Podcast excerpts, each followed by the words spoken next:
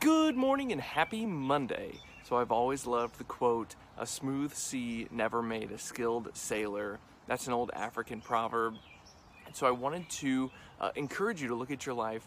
Um, where are there waves? Where are there rough seas? Where are there challenges that you um, haven't been as thankful as you could be for them uh, coming out on the other side, actually being a little bit more skilled or better prepared to handle situations like that?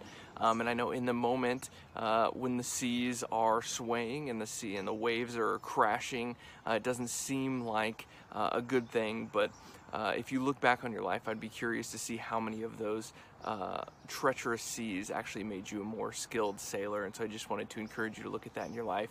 Go out and radiate positivity. Have an awesome Monday, and we'll talk soon.